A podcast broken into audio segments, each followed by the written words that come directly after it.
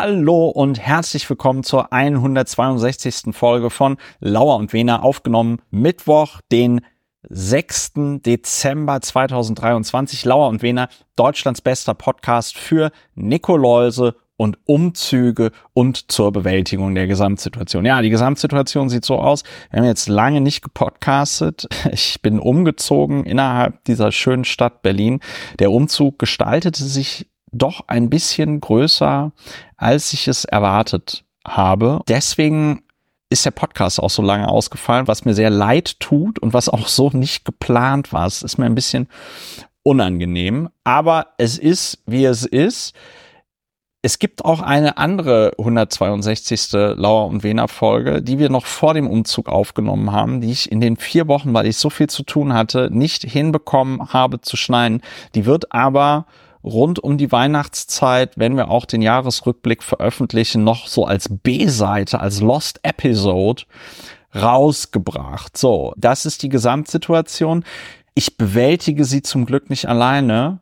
Anderen Ende der Telefonleitung sitzt der Berliner Strafverteidiger, Namenspartner dieses Podcasts, Dr. Ulrich Wehner. Guten Abend, lieber Ulrich. Schön, dich mal wieder zu hören, wie man so schön sagt. Ja, Christopher, ganz meinerseits, du mit, bist auch ein so ein bisschen anderer Mensch geworden durch diese, ja, durch ja, diese Karawane, die du da ja, äh, durch Berlin gebildet hast. Und äh, es heißt, du weißt jetzt auch, warum das mit dem Berliner Flughafen so lange gedauert hat. Ja. Und also du hältst alles für möglich bei Großprojekten und. Das ist schön. Nebenbei, also wenn du nicht umziehst, äh, bist du Publizist, Historiker, Mitglied des Berliner Abgeordnetenhauses AD und in SP, aber in erster Linie Leiter eines gewaltigen Umzuges. Ja, ich bin um, um der Zorkert. Der Zorkert. Ich bin, ich bin quasi der Umzugsleiter. Ja. Chefboss. Bei so Paraden heißt das doch, glaube ich, Tambourmajor, oder? Das ist der, der da voranläuft und irgend so einen komischen Stab hochschmeißt, damit die anderen Leute wissen, wo man langlaufen muss. Ja, und der, glaube ich, ist immer abgesehen hat auf die Tambour-Marie. Aber das weiß ich nicht genau, was so etwas Ich kenne mich da nicht, ich kenne mich mit sowas nicht aus. Ulrich, wir wollen ein besonders niederschwelliger Podcast sein. Deswegen erklärst du am Anfang immer, was machen wir eigentlich bei Lauer und Wiener? Ja, wir bewältigen die Gesamtsituation durch ja, Marie und der Tambour-Major. Das war es nämlich bei, bei Wojcek. So, ja. Äh, das aber nur nebenbei. Wir sind auch ein, ein auf Georg Büchner spezialisierter Podcast. Aber im ja. Wesentlichen bewältigen wir die Gesamtsituation mit der Methode des faktenbasierten Aufregens. Im Unterschied zu bloßem, unreflektiertem, nicht faktenbasierten Aufregen führt das zu weitaus besseren Ergebnissen. Das nicht faktenbasierte Aufregen führt direkt in die Misere für sich und für andere, beginnend mit falschen Wahlentscheidungen, endend mit einer undemokratischen Regierung.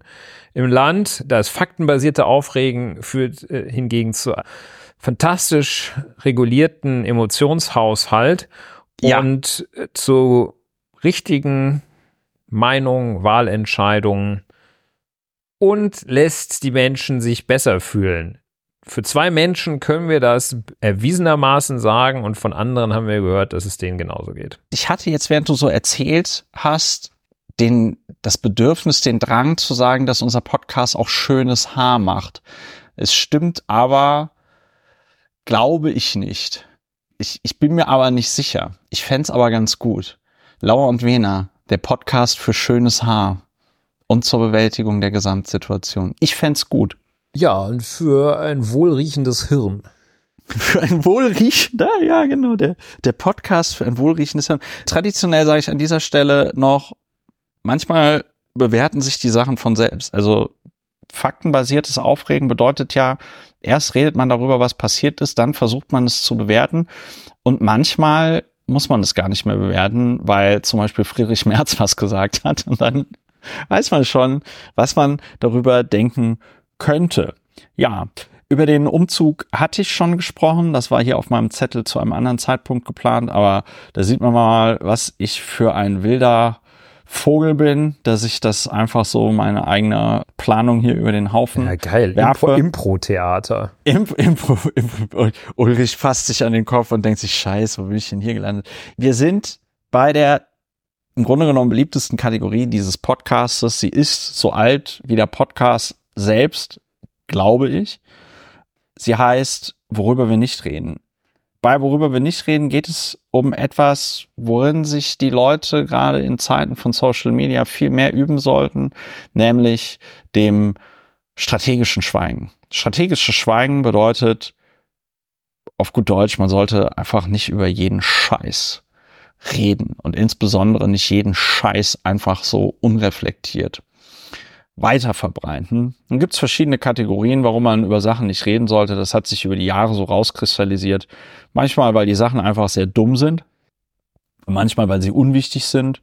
Manchmal, weil sie auch so ein bisschen peinlich sind, wie der Frostbitten Penis von Prince Harry. Da bin ich aber Und, froh, dass der Erwähnung findet heute. Ja, das ist mittlerweile auch wirklich zwanghaft bei mir, wenn ich den nicht ja.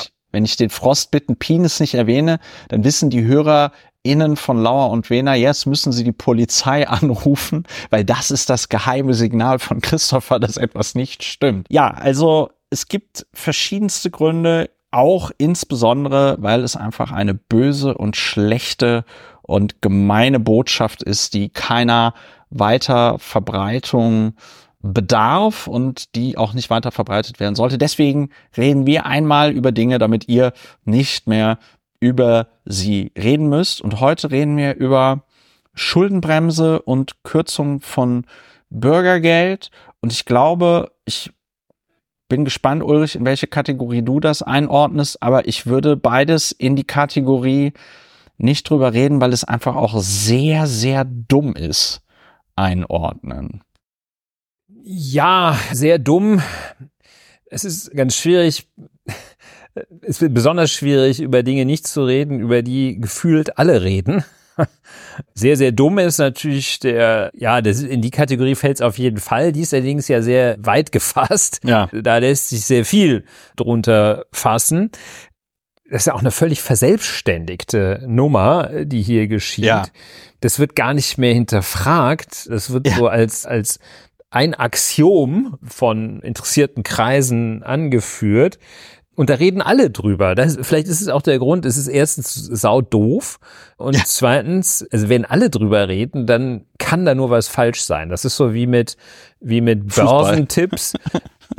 ja, Fußball ist ja, ist ja super. Das hat ja auch, das hat ja auch eine Funktion. Das ist ja irgendwie selbstwertsteigernd, darüber zu reden, weil das auch anders als die politische Wirklichkeit ist das ja überhaupt nicht falsifizierbar. Das saß mit dem Hansi hätten wir gewonnen. Ja, und hier in der politischen Szene, wir werden das bei der PISA-Studie sehen, äh, zeigt sich ja dann im Nachhinein doch, dass es wirklich falsch war und der eine recht hatte und der andere nicht. Also es ist diese, dieser Subtypus des nicht drüber Redens, weil wirklich alle über sowas Doofes reden. So, jetzt haben wir es. Also Subtypus, weil alle über sowas Doofes reden.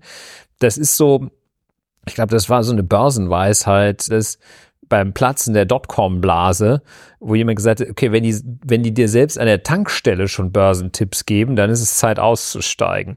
Und äh, ja, so hier mit der Schuldenbremse. Ja, die, ja. Als wäre die irgendwie, hätte Moses da auf dem, ja. auf dem Berg, hätte eigentlich nur, du sollst nicht töten und du darfst keine Schulden machen, hat dann da drauf gestanden. Ja. Ja, und da reden jetzt alle so drüber, als, als wäre die Schuldenbremse schon quasi mit der Menschenwürde gleichzeitig vom Parlamentarischen Rat ins Grundgesetz geknallt worden. Deshalb Grund genug, das ist nicht so ganz eindeutig die Zuordnung, aber Grund genug, nicht drüber zu reden, gibt es allemal. Ja.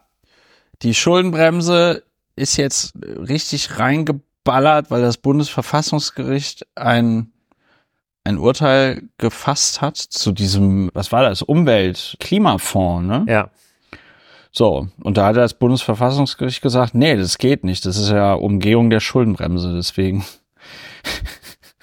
und Jetzt ist auf einmal große Panik. Und die Schuldenbremse ist ja dumm, eben weil sich da die Politik den Handlungsspielraum selber einengt. Die Schuldenbremse ist so der feuchte Traum eines, eines jeden Neoliberalen, der einen kleinen Staat möchte. Und was er mit kleinem Staat meint, ist ja vor allen Dingen der schwache Staat, dem halt eben das Geld fehlt, um, ja, wesentliche Dinge zu bewerkstelligen, wie zum Beispiel Bekämpfung der Klimakatastrophe oder so.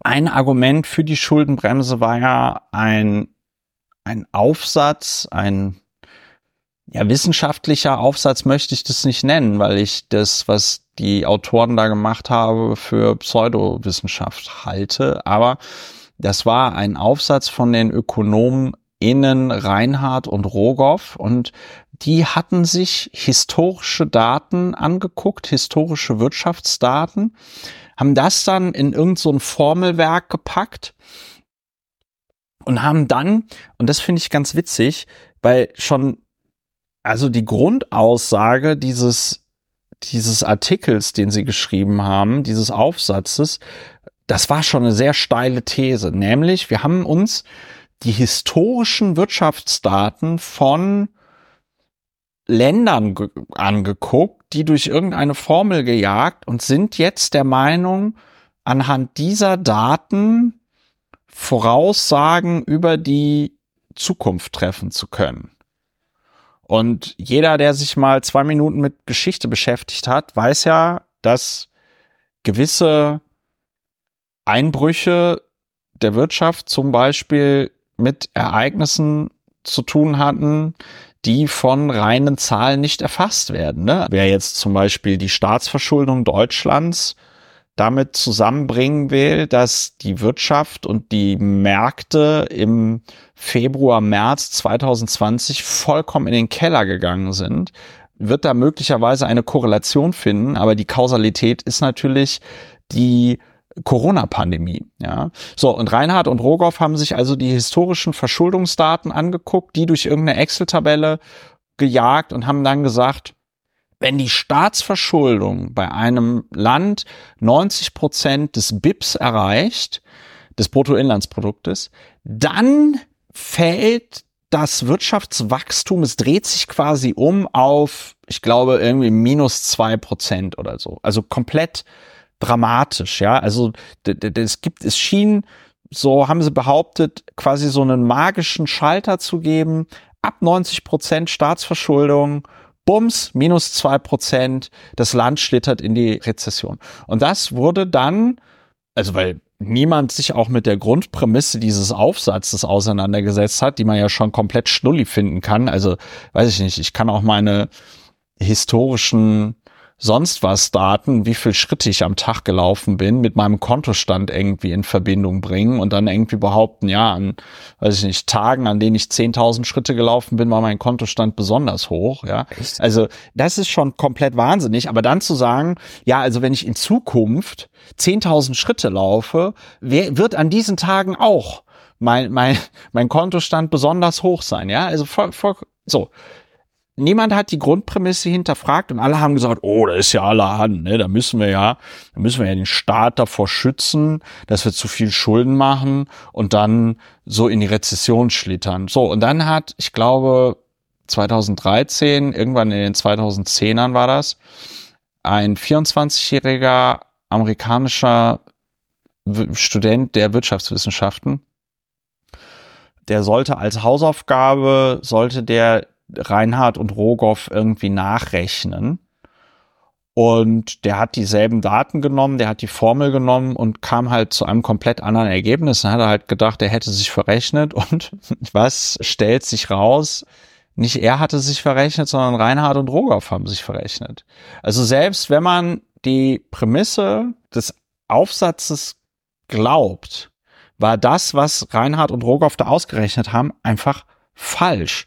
Das geht nicht auf minus zwei Prozent das Wirtschaftswachstum, sondern ich glaube auf irgendwie so plus 0,2 Prozent. Ja, ja, wer also, kennt es nicht, dass man so eine Excel-Tabelle macht und hat man halt an der einen Stelle so ein bisschen Vorzeichen vertauscht oder mal eine falsche Formel hinterlegt, ne?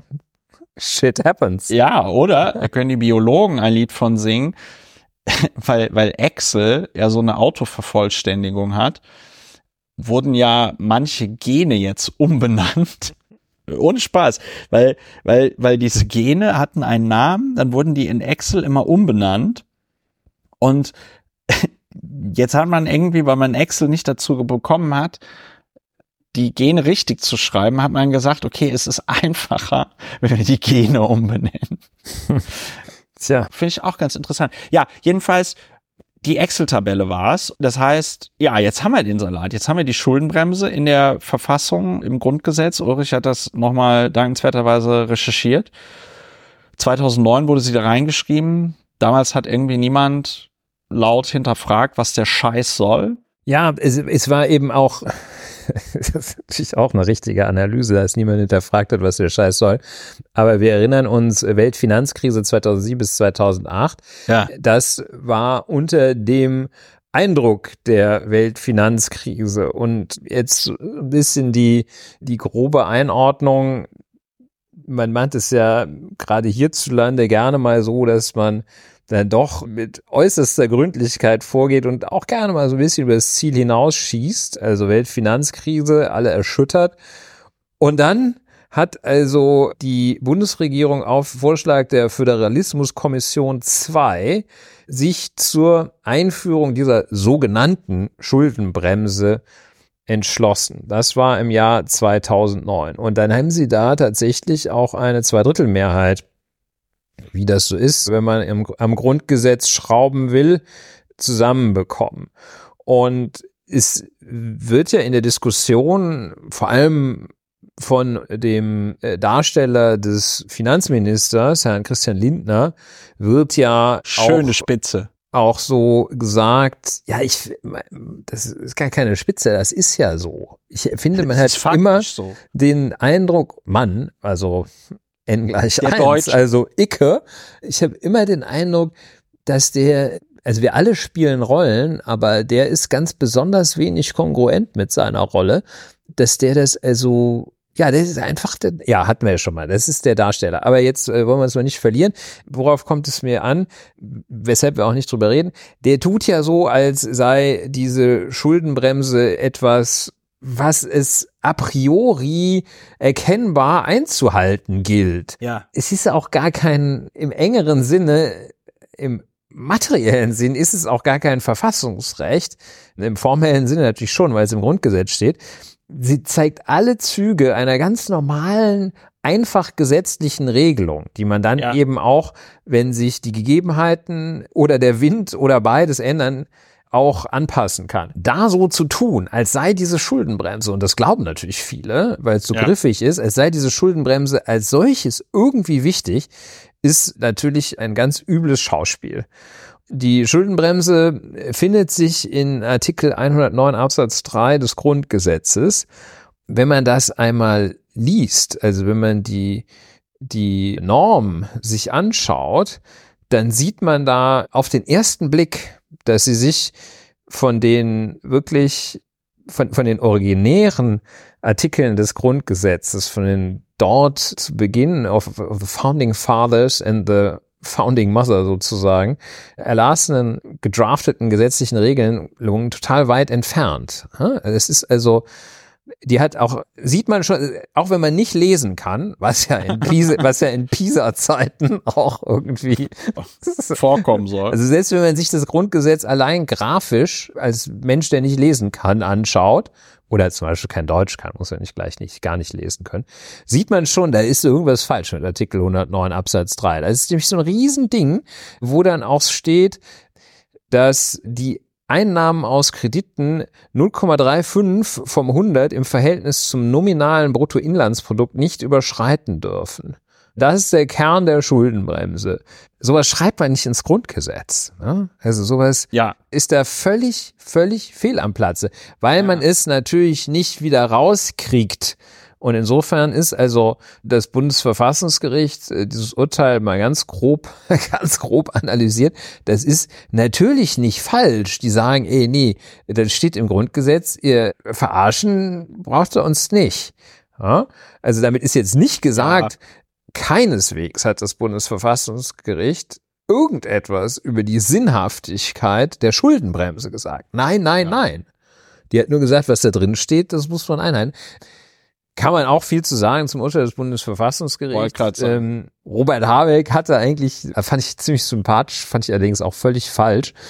Der hat ja so, ich glaube, gleich am Tag nach dem Urteil, weil er, he was so pissed, dass er gesagt hat, der Friedrich Schmerz ist schuld, weil die geklagt haben. Ne? Das fand ich ja. auch irgendwie schon ganz, ganz nett. Aber zurück dazu, also das ist hier eine wirtschafts- und finanzpolitische Entscheidung, die man dann ins Grundgesetz gegossen hat. Ja. ja. Nicht mehr, nicht weniger. Also einerseits ziemlich viel, weil es nun mal im Grundgesetz steht. Es ist auch super wenig, weil es einfach nur so etwas ist, was man unter dem Schock der Weltfinanzkrise stehend damals für, für richtig hielt. Also, ja, äh, ja.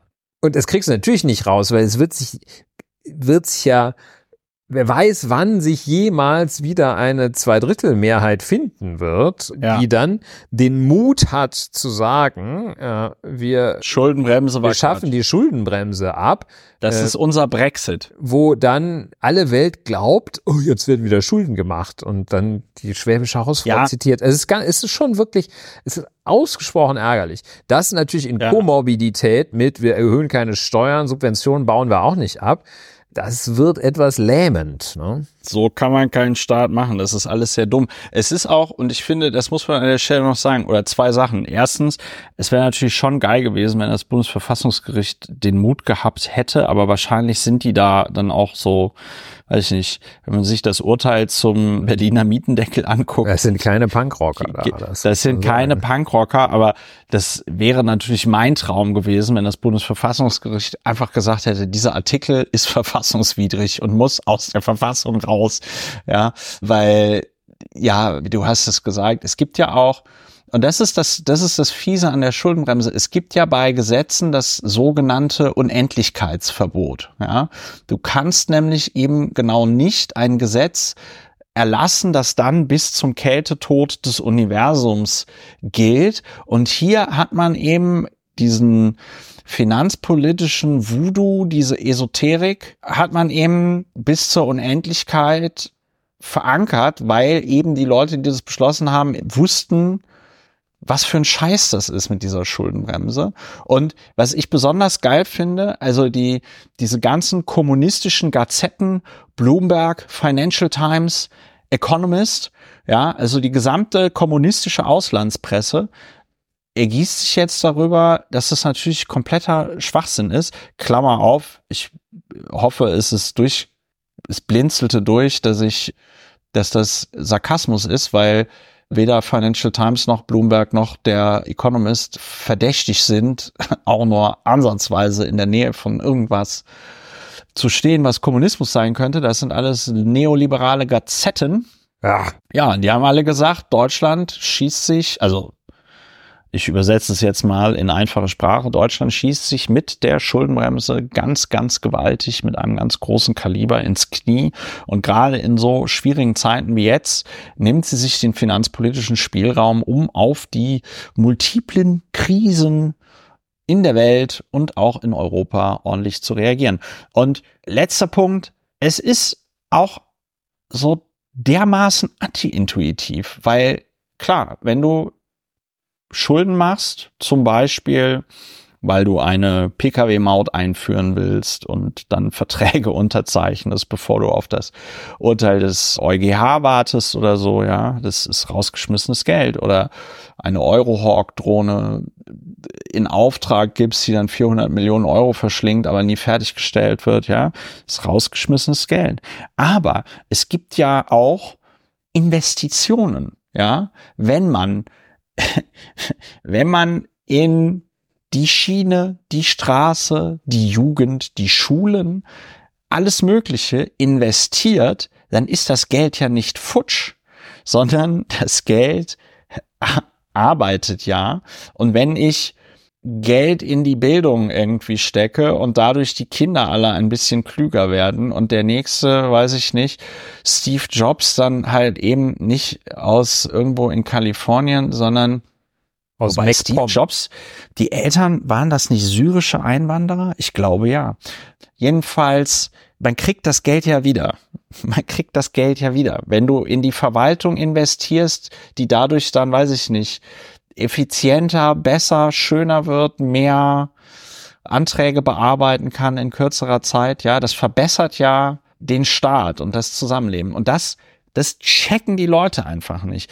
Die schwäbische Hausfrau, die sogenannte, die dann immer gerne zitiert wird, selbst die schwäbische Hausfrau finanziert ihr Haus auf Kredit, weil sie weiß, ich kann dieses Haus nicht bauen, wenn ich nicht von irgendjemandem Geld dafür geliehen bekomme. Und auch Friedrich Merz, der alte Ficker, wird sich seine Flugzeuge, die er da gekauft hat, die wird er sicher nicht, der, der wird er ja nicht irgendwie bar irgendwo das Geld abgehoben haben und dann im Koffer zu dem, zu dem Händler oder dem Typen, wo er die Flugzeuge gekauft hat, getragen haben. Nee, nee, nee, nee, nee. Der wird die schön, der wird die schön finanziert haben. Hier, Susanne Klatten, meine Lieblingsmilliardärin, hat da in Frankfurt sich so einen, so ein Hochhaus gekauft, glaube ich, eines der höchsten Hochhäuser da in Frankfurt, irgendwie Wohn- und Geschäftshochhaus in einem, ich habe den Namen leider vergessen, und hat, obwohl sie ja die ganze Kohle hat, hat schön ihre BMW-Aktien beliehen, ja, weil auch Susanne Klatten weiß, ja, ich, ich nehme doch nicht mein eigenes Geld, sondern ich leih mir das Geld. Ja, so, also jeder, der sich Geld leihen kann, ist auch, jetzt habe ich für die neue Immobilie, die ich bewohne, eine neue Küche gekauft, bietet Ikea eine 0% Finanzierung an, machst du auch. Klar, hast dann auf dem Zettel irgendwie paar tausend Euro Schulden. Gleichzeitig weißt du, wenn ich diese 0% finanzierte Küche immer schön abbezahle, dann ist das aufgrund der Inflation geschenktes Geld. Ja, Mensch, der, der, der ist ja jetzt wirklich klar geworden, ne? Also, Hoffentlich. Äh, ich denke, ich denke schon. Sorry, aber es ist halt so hirnrissig, Ulrich. Selbst wenn man es nicht bis zum letzten durchdekliniert, kann man jedenfalls sagen, es gibt keine keine tragfähige Grundlage dafür zu sagen, die Schuldenbremse ist für alle Ewigkeiten ein super Ding. Ich möchte kurz sagen, die Redaktion hat mich darauf hingewiesen, ja. dass Steve Jobs der Sohn des syrischen Studenten Abdul Fattah Jandali und der Amerikanerin deutscher und Schweizer Abstammung Joan Carol Schieble war, muss man ja bei Steve Jobs leider sagen. Also ja. ein Syrer und eine Deutsch-Schweizerin. Ja, das sind wahrscheinlich Leute, wenn, wenn die zusichern, dass sie so jemanden wie Steve Jobs in die Welt setzen, die würde sogar Friedrich Schmerz reinlassen wollen. Ne? Gilt ja. aber nicht, dass man nur solche Leute reinlässt, weil die kommen dann natürlich auch nicht. Aber keinen Podcast ohne Migrationsthemen hier heute repräsentiert durch Steve Jobs, Sohn eines Syrers und einer Deutsch-Schweizerin fragt sich, was eigentlich, soll man sagen, fragwürdiger ist. Ja. Warum muss ich jetzt an Raclette denken? In dem Zusammenhang kam der dümmste Vorschlag natürlich wieder von Friedrich Merz und Jens Spahn, die gesagt haben, ja, jetzt müssen wir ja, jetzt müssen wir ja Geld sparen. Und das machen wir, indem wir das Bürgergeld kürzen. Das Bürgergeld soll steigen um 60 Euro von 500 Euro auf 560 Euro für, ich glaube, 5 Millionen Menschen, die das beziehen. Und dann nimmt man mal einen Taschenrechner und rechnet aus 5 Millionen, okay, mal 60 das ist viel Geld. Das sind 300 Millionen Euro im Monat mal 12. So, und das sind 3,6 Milliarden Euro. So, wenn ich das richtig verstanden habe, umfasste dieser Fonds irgendwie 60. 60 Milliarden Euro und der Darsteller des Bundesfinanzministers sagt, wir haben noch ein Loch von irgendwie 17 Milliarden oder so, ne? Ja, ich bin da, ich höre dem nicht mehr zu, aber ja, jedenfalls, wir alle wissen, 3,6 Milliarden ist nicht 60. Ist kleiner. 60. Oder 17. Ist kleiner. So. Und es gibt mit Sicherheit viele andere Dinge, wo Deutschland Geld sparen kann. Zum Beispiel bei so Sachen wie den ganzen Subventionen für fossile Energieträger. Aber das ist ja dann auch wieder Kommunismus.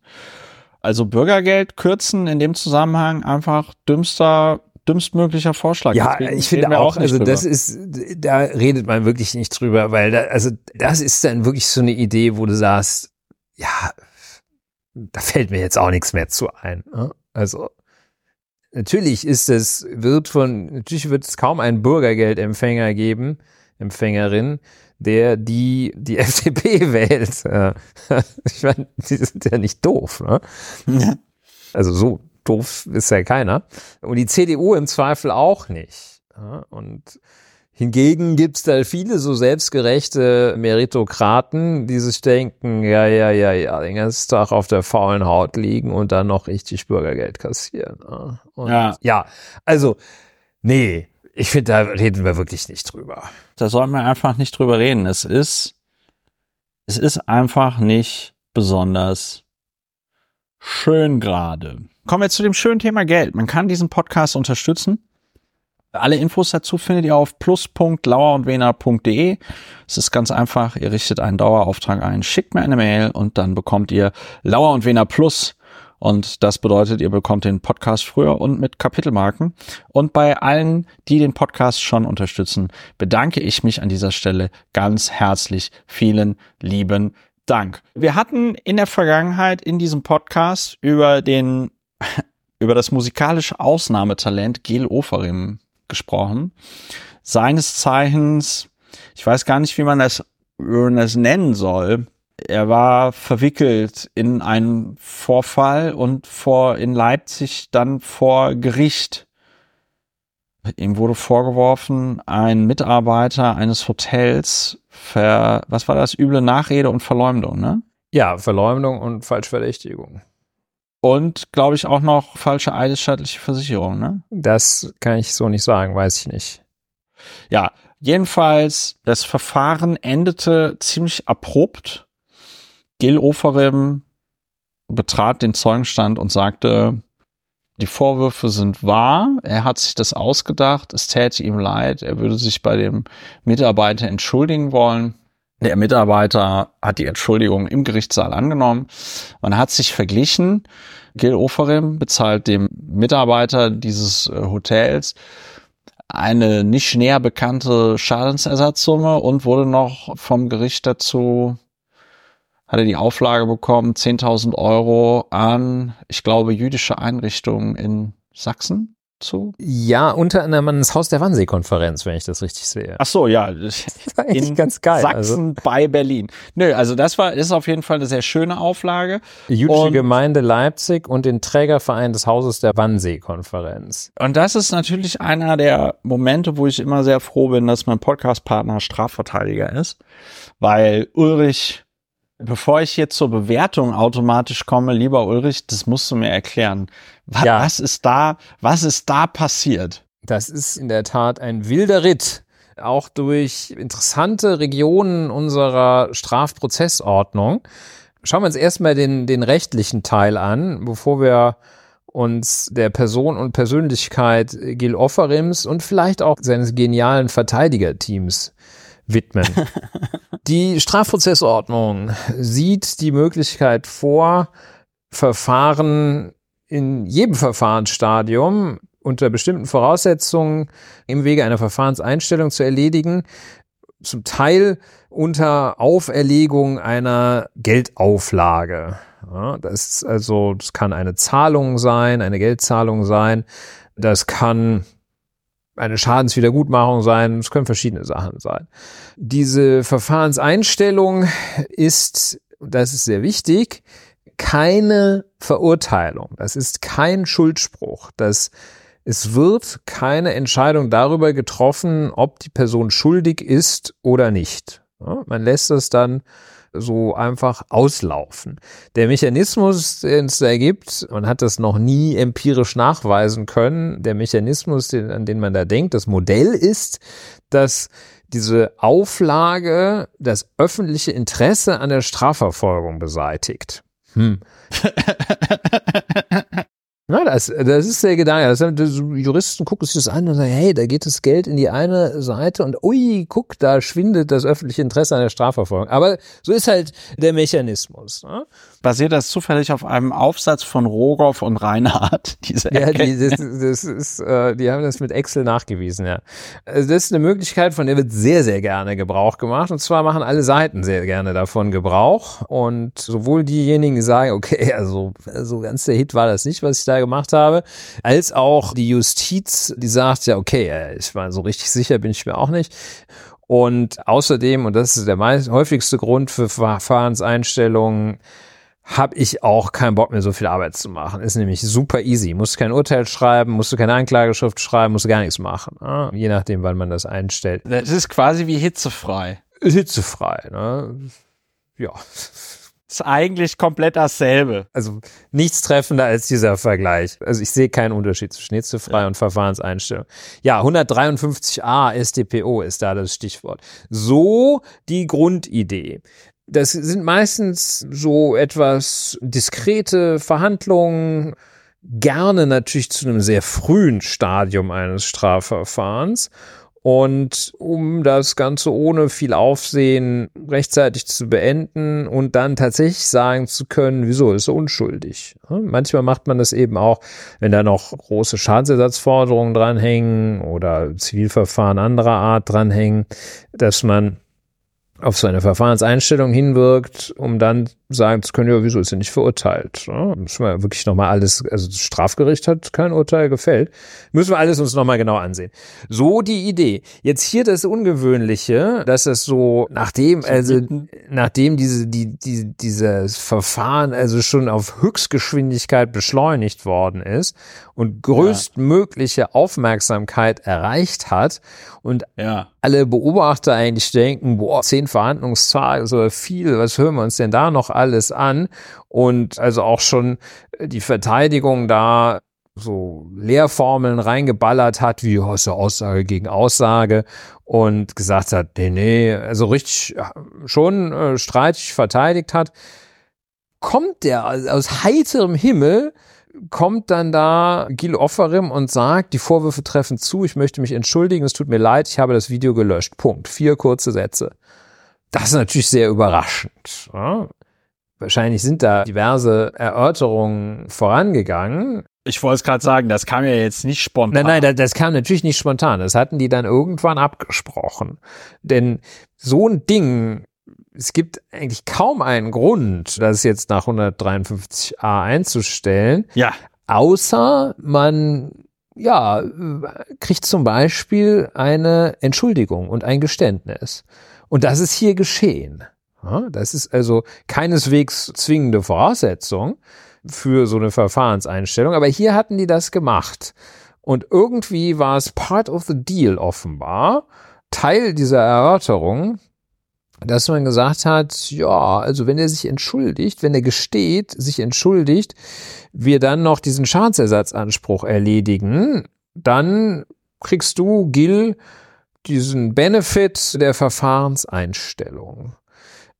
Es ist also anders als der Normalfall, wo das nicht mit einer Schuldfeststellung verbunden ist, ist hier dieser abweichende Fall, dass gewissermaßen Gil Offerim seine Schuld öffentlich selbst festgestellt hat. Das Gericht hat es nicht gemacht, aber er hat gesagt, ich war es. Wobei sein Strafverteidiger, der Spezialexperte. Also das ist erstmal hier diese, diese Ausgangssituation. Und dann kommt, wie du jetzt sagst, hinterher kommt dann da sein, sein Verteidiger und sagte, ha, ha, ha. Und sagt im Grunde genommen alles das, was ich eingangs zum Grundkonzept dieser Verfahrenseinstellung gesagt habe. So, ja, Momentchen mal, ist ja gar keine, gar keine Schuldfeststellung. Klammer auf, ist als solches richtig. Ist aber falsch, wenn du selber gesagt hast, ich war's. Ne? ich wollte es gerade sagen, das ist so ein bisschen so, dann müssen die dem Gil Oferem jetzt erstmal nachweisen, dass er es war. Aber Moment, er hat's doch gesagt. Ja, aber das Gericht hat es nicht so festgestellt. Also ja. das ist, das ist kopflos, ist das im Ergebnis. Ne? Das ist also ist absolut unverständlich, also absolut, ja, völlig unverständlich. Es ist peinlich, es ist einfach peinlich. Ja, peinlich auch, aber es ergibt auch keinerlei Sinn. Es gibt ja peinliche Sachen, die ergeben Sinn. Fällt mir jetzt auf Anhieb nicht ein, aber äh, es gibt viele pein peinliche Sachen, äh, die ergeben. Karneval kann für manche Leute Sinn ergeben. Ja. Ist peinlich, ergibt aber Sinn. Ja. Das hier ergibt überhaupt keinen Sinn. Der kommt dann hinterher, schildert den typischen Fall der Verfahrenseinstellung und sagt, das war in diesem atypischen Fall auch so. Und das passt natürlich gar nicht. Und damit hat dann der, der Gill, der also der, der ist wahrscheinlich, also ja, wahrscheinlich, weiß ich gar nicht, ob man das sagen muss. Ich glaube, der ist ganz schön doof. Aber jedenfalls hat der ähm, so auch das, ja, da hat er dann jetzt wirklich gar nichts von. Ne? Man hätte sich ja für so eine, für so eine Reue-Nummer, hätte man sich ja konsequent entscheiden können. Ich meine, das ist ja auch irgendwo das Ergebnis als solches finde ich gar nicht so schlecht. Ich meine, immerhin hat, haben wir eine ganz klare, ohne jeden Zweifel bestehende Situation haben wir hier. Und die ja. haben die geschafft durch diese Regelung. Ich meine, man hätte ihn auch verurteilen können, offensichtlich. Dann wäre übrigens die Voraussetzung dafür, dass der Tatverdacht äh, fortbesteht, ne, um das einzustellen. Ne? Das muss man schon sagen. Der Verdacht jedenfalls. Also, an für sich eine ganz gute Regelung im Ergebnis. Man hat große Klarheit und dann kommt dieses Genie und versucht diese große Klarheit erfolglos, versucht diese große Klarheit der Strafverteidiger wieder irgendwie zu relativieren mit so einem also wirklich dummen Gelaber, von wegen man hätte ja auch schon falsche Geständnisse und alles nur taktisch und die Kosten so hoch und sowas, mit sowas dann wieder auszuhebeln. So, dann hat er jetzt wirklich gar nichts, der Gil. Ne? Also statt sich jetzt irgendwie als, als reuiger Sünder feiern zu lassen, oder feiert wird er nicht viel, aber um Vergebung zu bitten, hat er jetzt diese, ja, ich war es, aber ich war es irgendwie eigentlich doch nicht, sagt mein Verteidiger. Also, ja, ganz, ganz doof. Auch konzeptlos irgendwie. Und da muss man, also ich stelle mir vor, dass diese, dieses Verteidigerteam, die, du kennst ja aus der Akte, kennst du ja die Beweislage wirklich zur Genüge.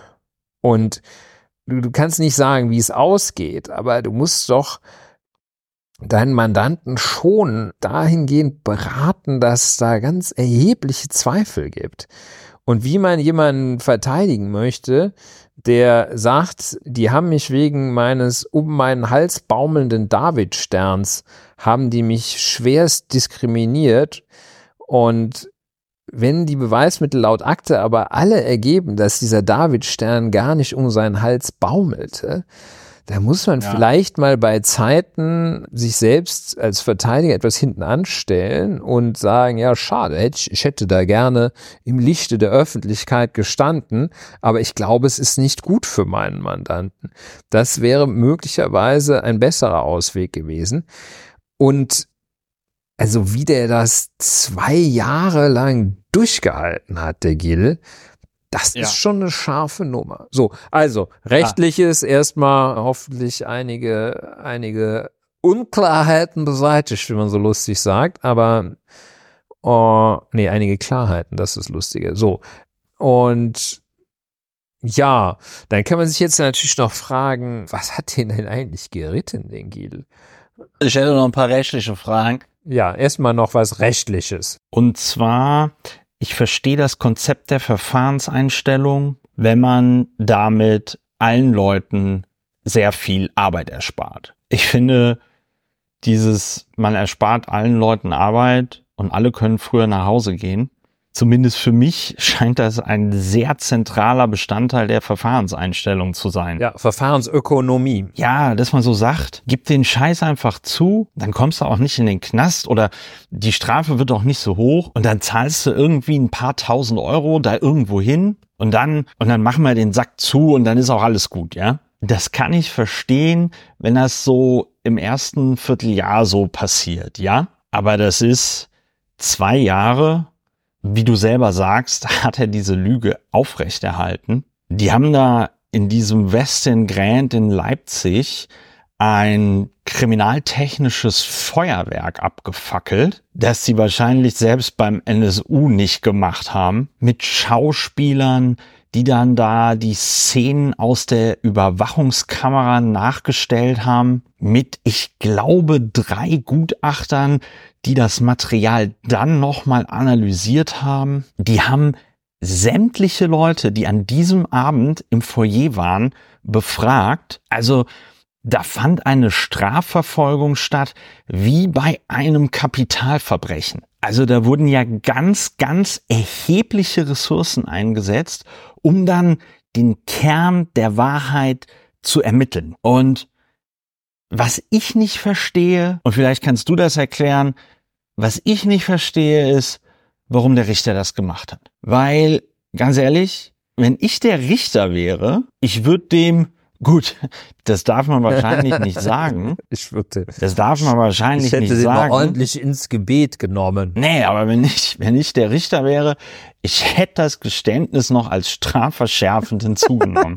Weil, also, ohne Spaß, ohne Spaß, dass der, weißt du? Vielen Dank, Ihr Geständnis haben wir gerne entgegengenommen. Wir fahren fort, ja. Ja, wir fahren fort. Nein, also, ich habe ja damals schon gesagt, leider nicht schriftlich, oder zum Glück nicht schriftlich. Das hätte auch einen riesen Shitstorm gegeben. Aber ich habe dieses Video gesehen und habe sofort gesagt, das stimmt nicht, was der sagt. Das ist Quatsch. So, das war schon, dieses Video war schon schlecht geschauspielert. Gut, dann hat der Oferim also diese Poste zwei Jahre am Laufen gehalten mit sehr erheblichen Konsequenzen für diesen für diesen Hotelmitarbeiter, der mittlerweile in einem anderen Hotel auch in leitender Funktion jetzt arbeitet. Also man kann froh sein, dass zumindest da seine ökonomische Existenz nicht vernichtet worden ist. Der wird da mittlerweile wahrscheinlich auch einen Therapeuten oder eine Therapeutin besuchen ja, das heißt, wegen der Sache. Er hat es angegeben, dass er selber weiter in, in psychologischer Behandlung sei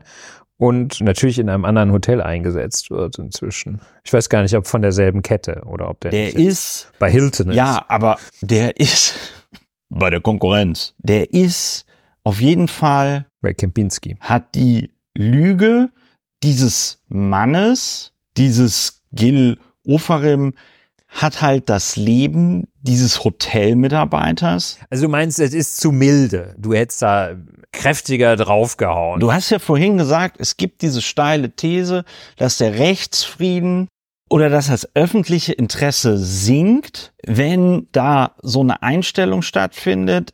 Aber ich finde, das Geständnis zu diesem Zeitpunkt ist halt echt so für die Füße. Anscheinend, ich nehme an, das wird dann auch das sein, was beim Richter dazu geführt hat, dass er gesagt hat, okay, dann erwäge ich mal diese Verfahrenseinstellung, dass halt dieser das Opfer dieser Lüge wohl gesagt hat, ja, also wenn er sich jetzt hier öffentlich entschuldigt, dann reicht mir das. Aber da muss ich auch dann den Hut ziehen vor diesem Hotelmitarbeiter, weil wenn ich der Hotelmitarbeiter gewesen wäre, dann hätte mir eine Entschuldigung zu diesem Zeitpunkt ja, nicht also es mehr gibt, es gibt einen Gut, wir wissen nicht, wie hoch die Schadensersatzsumme ja, ist. Weiß, wir, wir, haben eine ungefähre Vorstellung, wie tief die Taschen von Gil Ofarim sind. Ja, das ist so das Problem. wahrscheinlich. Ja, ja, ja. Gut, ich weiß halt nicht, wenn er den Katalog seines Vaters da irgendwie geerbt hat, dann könnte das natürlich sein, dass er da noch Tantiemen kassiert oder so. Aber naja, ich glaube äh, gut, auch nicht. Das ist, da sollten ja. wir vielleicht nicht zu lange uns dran aufhalten. Ja.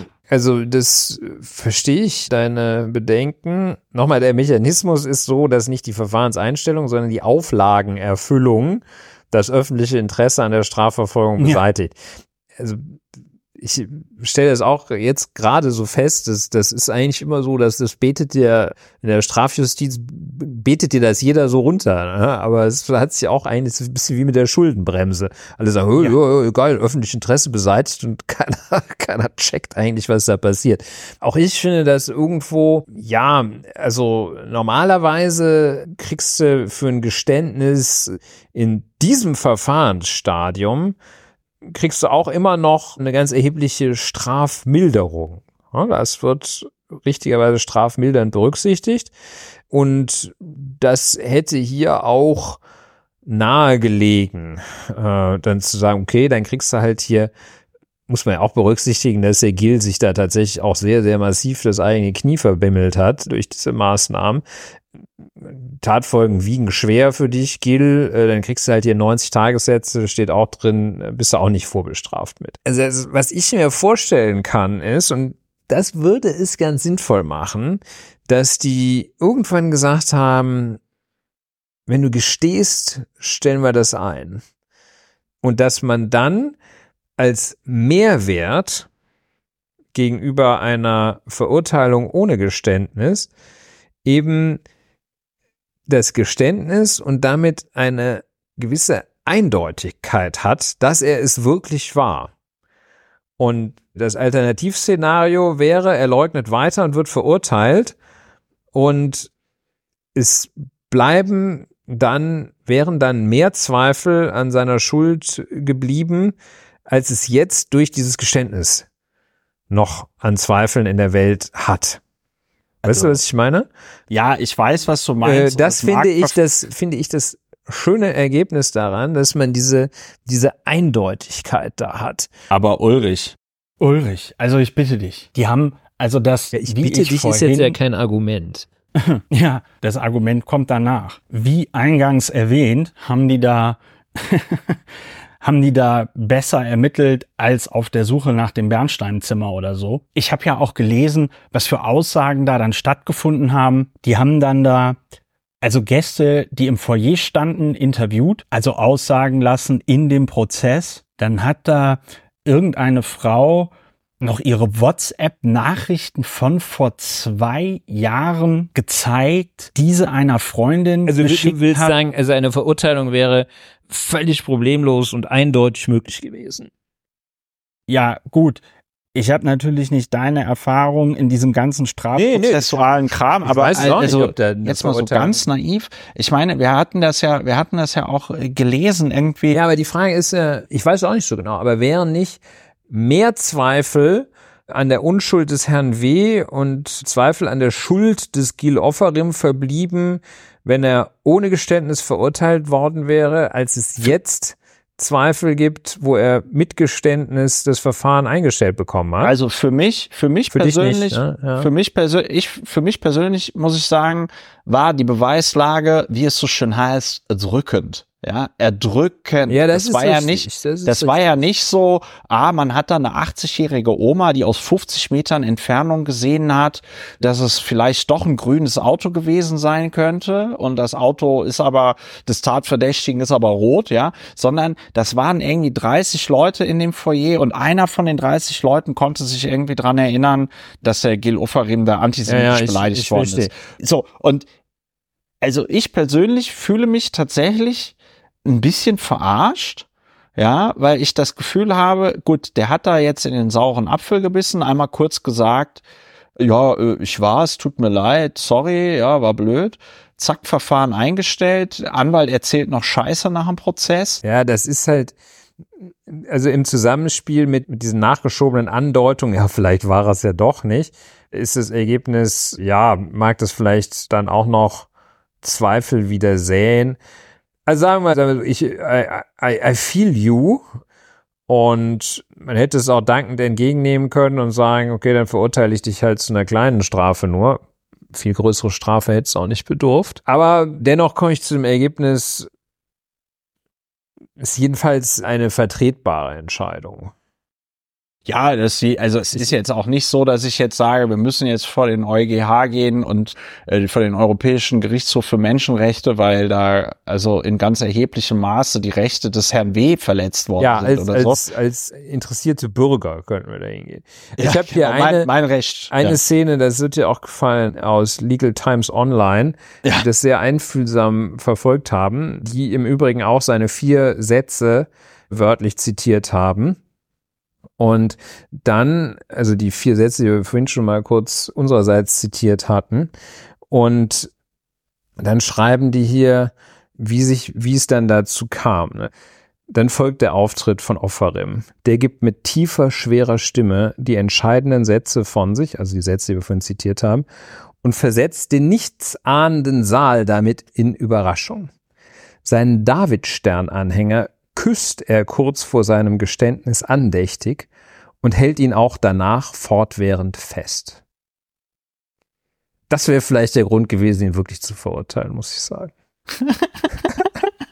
also so eine also ich kann mir uah, so eine Show. Ja, ich kann mir ich kann ich kann mir ich kann mir das jetzt also du hast ja vorhin du hast ja vorhin gesagt, vielleicht war er ein bisschen vielleicht war er ein bisschen dumm oder vielleicht ist er ein bisschen dumm und das ist die das ist auch das einzige was ich mir vielleicht vorstellen könnte, was sowohl den Richter als auch diesen Herrn B.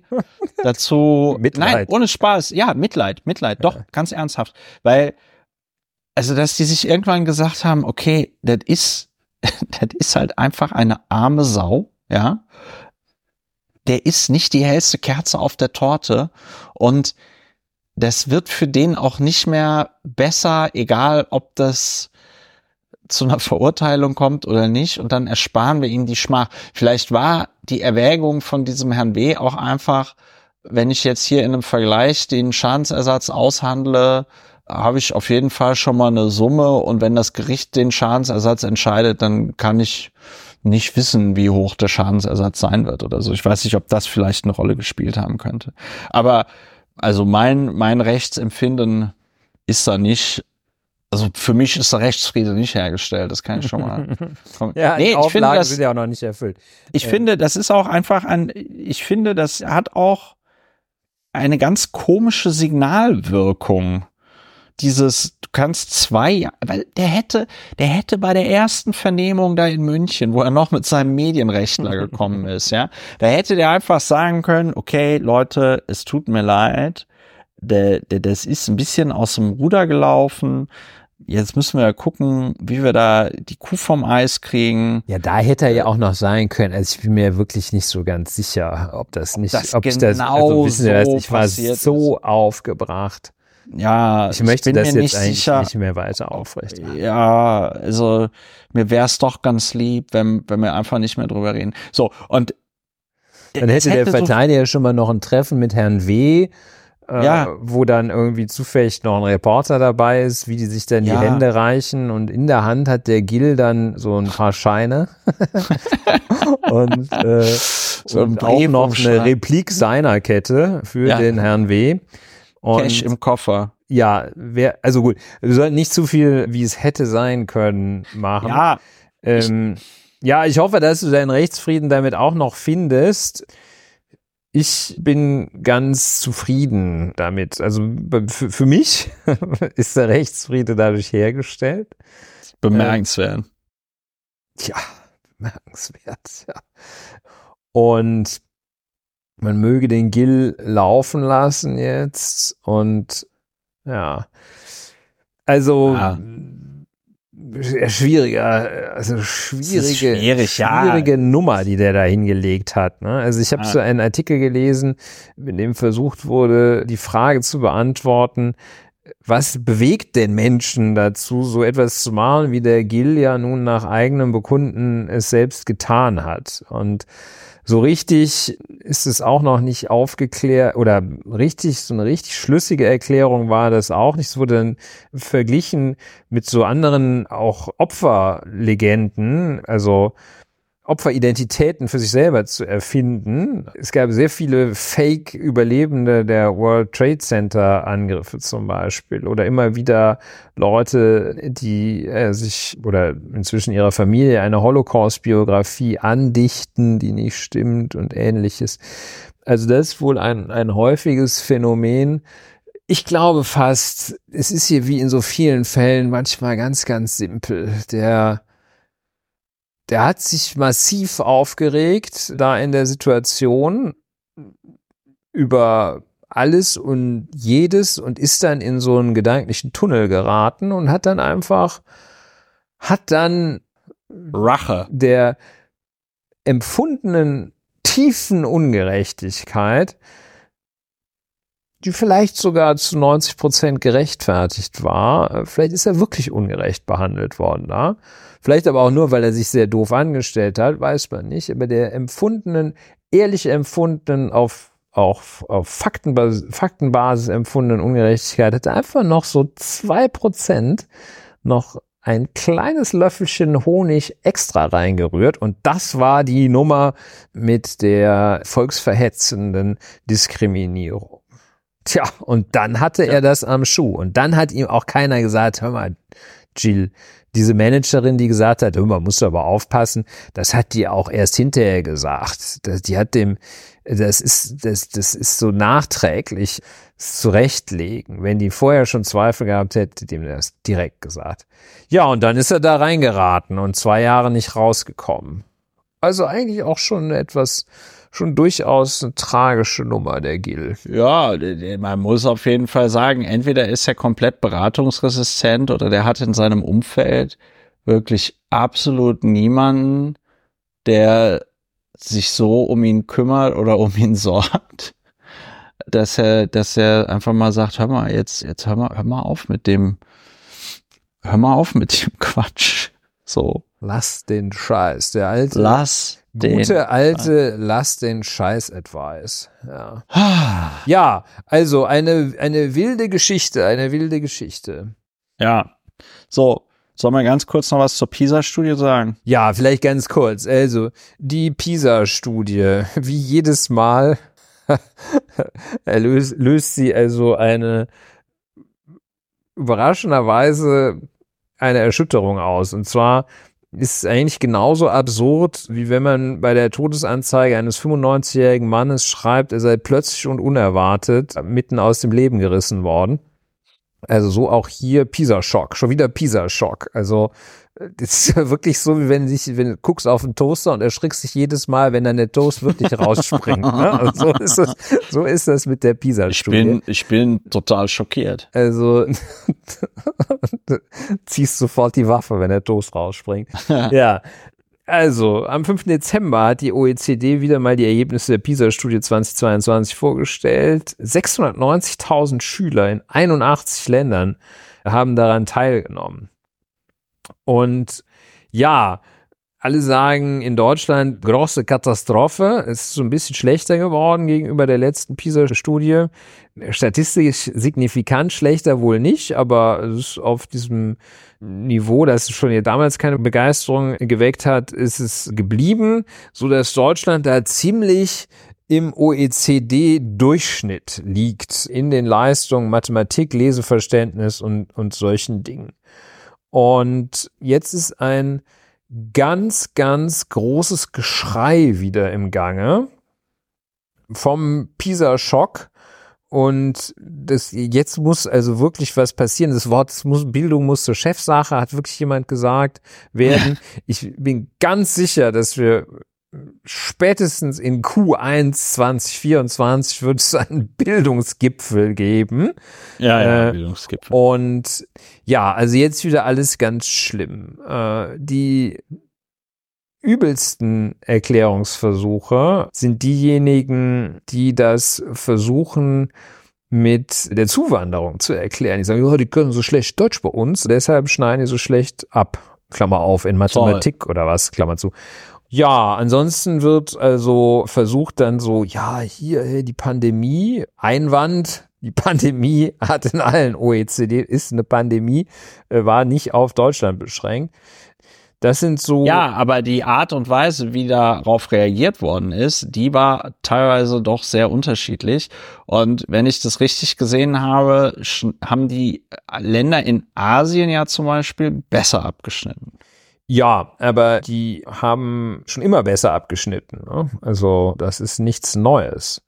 Klar, kann natürlich sein, dass das jetzt hier unter der Pandemie Deutschland besonders gelitten hat. Ich habe mir die Daten im Einzelnen nicht angesehen. Ich bin nur tatsächlich auch erschüttert, aber über die Reaktion bin ich ja. erschüttert. Ne? Also darüber, dass jetzt diese Studie gegen die Leute, die sich die, die, sich die Daten angeschaut haben, äh, tatsächlich auch Bedenken, was ihre Aussagekraft angeht, erheben, dass, dass jetzt diese Studie genommen wird.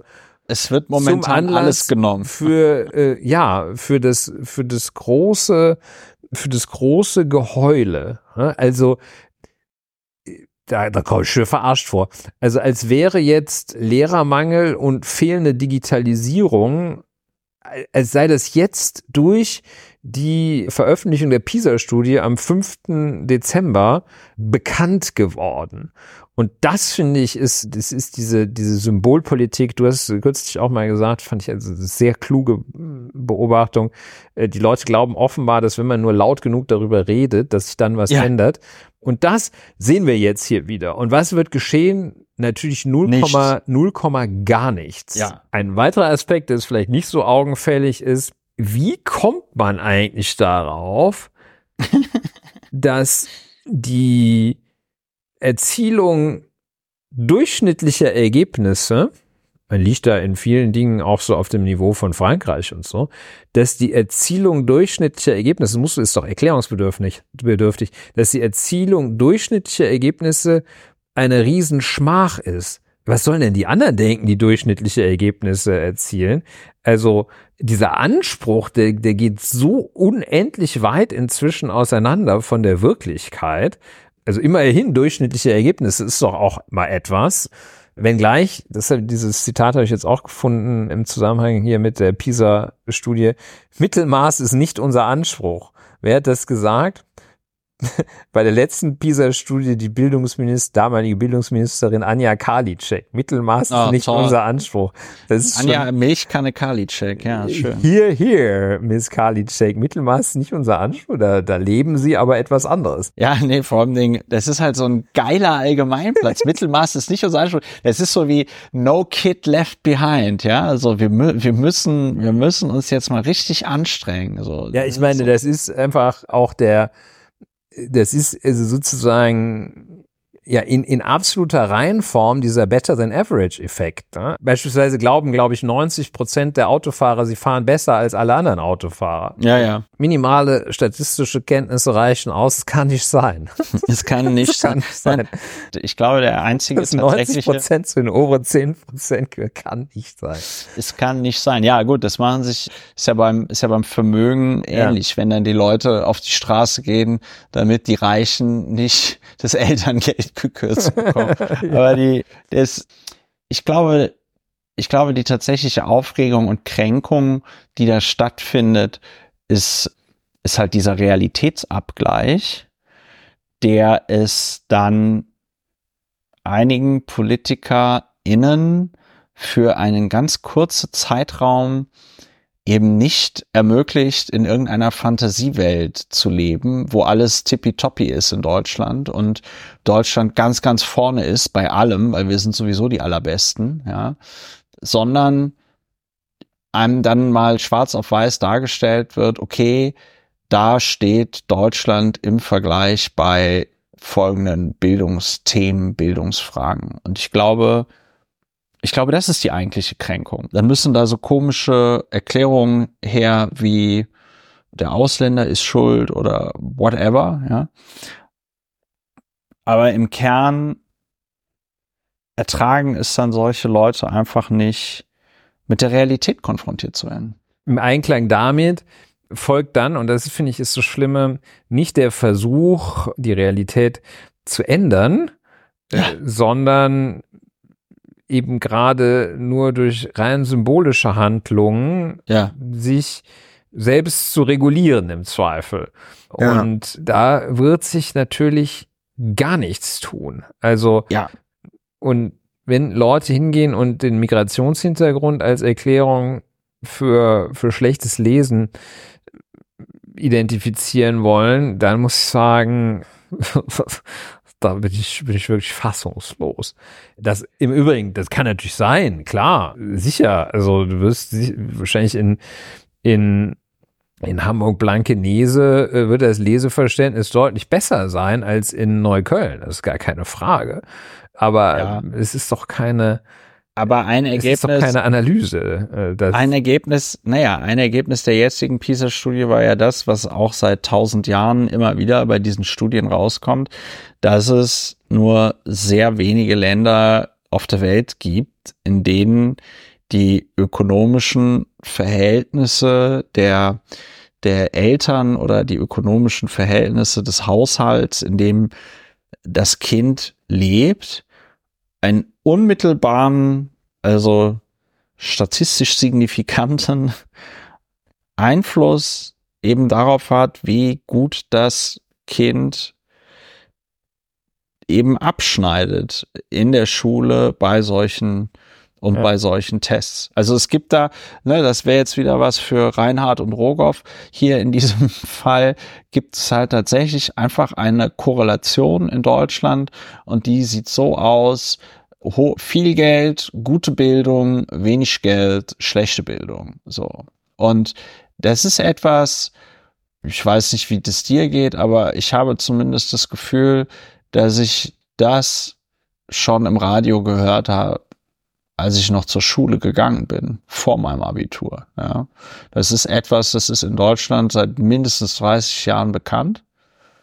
Und es hätte jetzt genug Zeit gegeben, um gegen diese und andere Probleme im Bildungssystem anzugehen. Aber Dinge wie Schuldenbremse oder ein Jahr lang über Migration reden, waren halt wichtiger. Ja, in der Tat. Wir können ja auch feststellen, dass Migration gerade aktuell kein Problem mehr ist. Ne? Also nee, nee, nee, nee, das war vor, vor ein paar Wochen, war das noch ein paar Wochen Problem sind überhaupt. ist das Schiff quasi gekentert. Ja, wir hatten, ähm, wir hatten einfach Pech, dass das Bundesverfassungsgericht, wenn das schön im Sommer dieses Urteil gefasst hätte mit dem mit der Schuldenbremse, dann wäre uns dieser ganze Scheiß erspart geblieben. Also in anderen Worten, es ist dem Bundesverfassungsgericht anzulasten, dass es nicht die ja. Migrationskrise schon im Sommer gelöst hat. Ja, die Nein, aber Migrationskrise. Es ist, ja so. es ist, ist ja so. Ich meine, das ist doch, das ist doch vollkommen, das ist doch vollkommen bizarr, ja. Wochenlang, auch wir, wochenlang gab es nur das Thema Migration, ja. Ein, ein Vorschlag dümmer als der andere und auf einmal spielt es keine Rolle mehr. Ja, ist wahrscheinlich auch wieder auf, auf von Platz eins mit Abstand auf Platz vier der größten Sorgen der Deutschen gerückt. Ja, jetzt ist, jetzt ist die größte Sorge der Deutschen Bildung. Bildung, Bildung ja. Bildung, Bildung, Bildung und Haushalt, Haushalt. Schuldenbremse, Einheit der Schuldenbremse. Schuldenbremse. Ja, also, also, das ist auch schon wirklich krass. Also die, die PISA-Studie als solches, wie gesagt, da werden auch von Leuten, die sich vielleicht ein bisschen noch mehr auskennen, Einwände erhoben. Also letztlich ist sie eine jedenfalls groß angelegte Studie, aber ja auch nicht mehr als eine, als eine Studie. Vielleicht sollte man da doch auch das Ganze mal etwas systematischer erfassen und und jetzt nicht alle, wie oft wird die gemacht? Alle drei oder fünf Jahre, alle drei oder fünf Jahre hier in totale Schockstarre verfallen, dann groß rumkrakehlen, was jetzt alles geschehen muss und dann geschieht doch wieder nichts. Ähm ja, aber das ist, dazu sind wir in Deutschland auf ewig verdammt. Ja, das ist ja das, das ist ja das Problem, dass es keine politischen tatsächlich mehr Lösungen gibt, dass es auch, also es wird ja auch nicht mehr lösungsorientiert debattiert. Ich bin da auch, ich, sorry für jetzt meinen Fatalismus, ne, aber ich weiß auch echt nicht mehr, was man, was man dazu, was man dazu sagen soll, weil ich meine, die, das, das Peinliche an der Stelle ist ja, man muss das Rad ja noch nicht mal neu erfinden. Ne? Also du, jetzt, ich hatte, ich weiß gar nicht mehr, wo ich das heute gelesen habe. Hier Japan und Korea, die dann irgendwie besonders gut da abgeschnitten haben und Singapur, da ist es wohl zum Beispiel so, da haben die, da haben, also in Japan war das zumindest so, da haben die Lehrer dann irgendwie 100 Stunden im Jahr bezahlte Weiterbildungszeit, ja. Dann treffen die sich in den Schulen immer und arbeiten gemeinsam Lehrinhalte aus, wo sie dann sich also so eine Frage stellen, ja, also wie, wie man ein bestimmtes Konzept oder Thema irgendwie vermittelt. Dann überlegt man sich gemeinsam, wie man das im Unterricht macht und dann macht man nochmal so eine Art Supervision, dass man danach darüber redet, wie so die Erfahrungen mit dem Unterrichtsinhalt waren und so, ne? Und äh, das klingt deutlich irgendwie moderner als alles, was ich so von LehrerInnen mitkriege, die ich persönlich kenne oder denen ich irgendwie auf Twitter manchmal begegne und so lese, was die so schreiben. Und also Das heißt, wenn man wollen würde, wenn es da eine Person geben würde, die sagen würde, ich mache das Thema Bildung jetzt zu meinem Projekt, dann könnte man da, denke ich, durchaus was tun und wahrscheinlich auch in sehr wenigen Jahren was tun. Aber wie gesagt, darum geht es nicht. Die Kränkung ist halt dieser Realitätsabgleich und nächste Woche ist dann wieder das Thema, weiß ich nicht, irgendein anderes Thema, Kopftücher wahrscheinlich. Kruzifix. Äh, Kopftücher oder Schächtung. Wir hatten lange, lange hatten wir nicht mehr Schächtung, Ulrich. Das ja, muss man sagen. Ja, das kommt bald. Ja. Min Minarette vielleicht, Muezzinruf. Wieder irgend so ein Scheiß, der nichts mit dem zu tun hat, worum es eigentlich geht. Und Ulrich, ganz ehrlich, es tut mir auch leid gegenüber jetzt den HörerInnen, aber ich weiß langsam echt nicht mehr, was man dazu sagen soll, weil es ist einfach peinlich. Ich kann da jeden verstehen, der da Politik verdrossen wird und sagt, ich nehme den, ich nehme den Scheiß nicht mehr ernst. Ja, es ist in der Tat auch sehr schwer vorstellbar, dass sich da Kultusminister aus dem Kabinett Söder zum Beispiel oder dem Kabinett Wüst ja, aber auch andere Kultusminister, dass sie sich an einen Tisch setzen und nicht irgendwie gegeneinander agieren, sondern tatsächlich äh, gemeinsam agieren.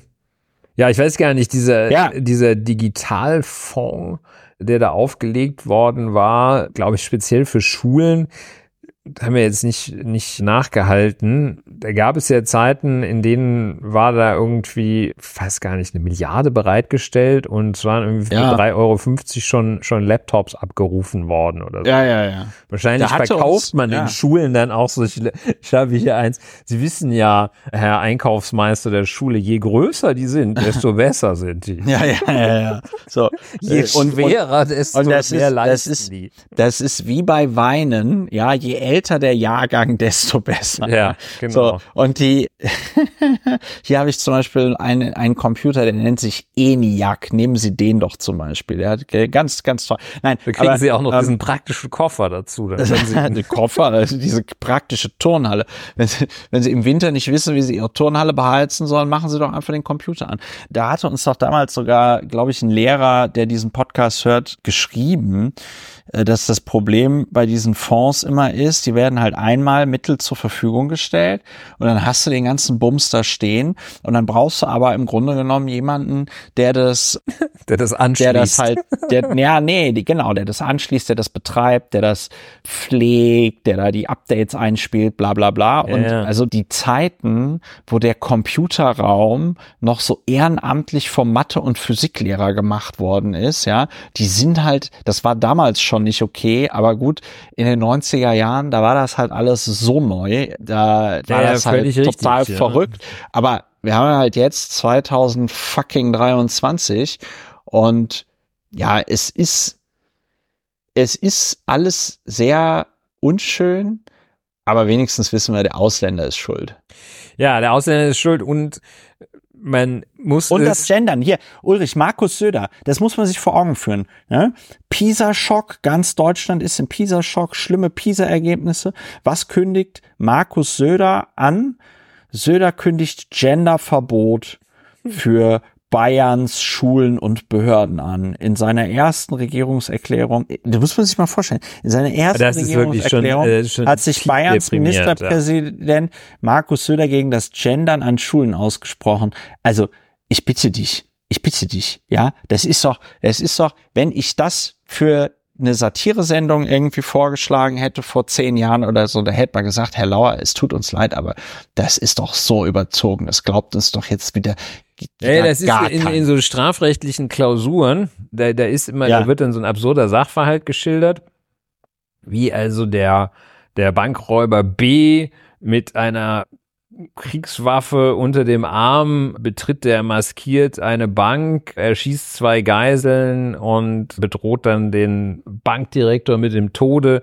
Er möge ihm die Knete rausgeben und dann, dann prüfst du das und dabei musst du dann auch immer, also dann prüfst du halt irgendwie so Mord, Mordmerkmale, Erpressung, bla bla und dann also schließlich Hausfriedensbruch. Ne? Das heißt, ja. wenn die Bank in rechtsfeindlicher Absicht reingeht, der obwohl es ein öffentlicher Raum ist, der begeht auch noch einen Hausfriedensbruch.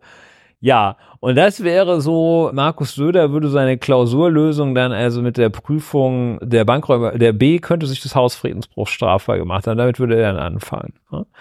Und ja, ein Beispiel, wer kennt es nicht? Und ja, oder halt eben sagen, dass der Täter, der Täter hat während der ähm, gegendert. Während, ja, äh, genau, weil er gesagt hat, alle BankmitarbeiterInnen geben Sie mir die geben Sie mir das Geld hin. ja, okay, das ist jetzt wieder so. Oh, oh, oh, ich fand's lustig. Genau, und weil er und weil er gegendert hat und das ja jetzt in der bayerischen Verfassung drin steht, dass man das nicht darf, deswegen hat sich der Bankräuber des Genderns schuldig gemacht. Ja, so. also es ist wirklich, es ist wirklich, ja. Es, also, es also und man muss auch sagen, also lieber Herr Söder, abgesehen davon ist diese, ist die Situation im Bildungswesen, gerade was die Elementarbildung angeht, die ist nicht alle drei Jahre nur schlecht, wenn eine neue PISA-Studie kommt, ne? sondern die ist auch ja. in der Zeit dazwischen, zwischen der ersten, der einen und der ja. anderen PISA-Studie, ist es genau, ist genauso schlecht. Ja. Ah, ja, das ist wirklich ärgerlich. Äh, gut, dass wir schon lesen und schreiben können. Ne? Ja, wenn wir es heute, hm. wenn wir es, wenn wir es heute noch mal lernen müssten, das wäre, wäre nicht so einfach. Ja. Vor allem ja. hier, wo, hier in Berlin, wo so viel Migration ist, da kriegt man schlecht, wird man schlecht in Mathe von. Äh, das, hä? Muss ich das jetzt noch abbinden, ne? Ja, Herr Spiegel. ja, ist ähm, immer noch mal richtig lustig geworden zum Ende. Das, ja, wir, wir, sind, ab. wir haben ich glaub, noch, muss das noch abbinden. Ich muss das noch abbinden, ja. Also, liebe HörerInnen, das war die zweite 162. Folge von Lauer und Wena, aufgenommen am Mittwoch, den 6. Dezember 2023, am Nikolaustag. Lauer und Wena, Deutschlands bester Podcast für Nikoläuse und Umzüge und Podcast zur Bewältigung der Gesamtsituation. Kommt gut durch die Restwoche. Lasst euch nicht in den Wahnsinn treiben, auch wenn es wirklich schwer ist. Wenn euch dieser Podcast gefällt, empfehlt uns weiter. Wenn ihr ihn unterstützen wollt, alle Infos dazu plus.lauerundwener.de an alle, die diesen Podcast schon unterstützen. Vielen lieben Dank dafür. Macht es gut. Bis demnächst bei Lauer und Wener. Tschüss. Ali, tschüss.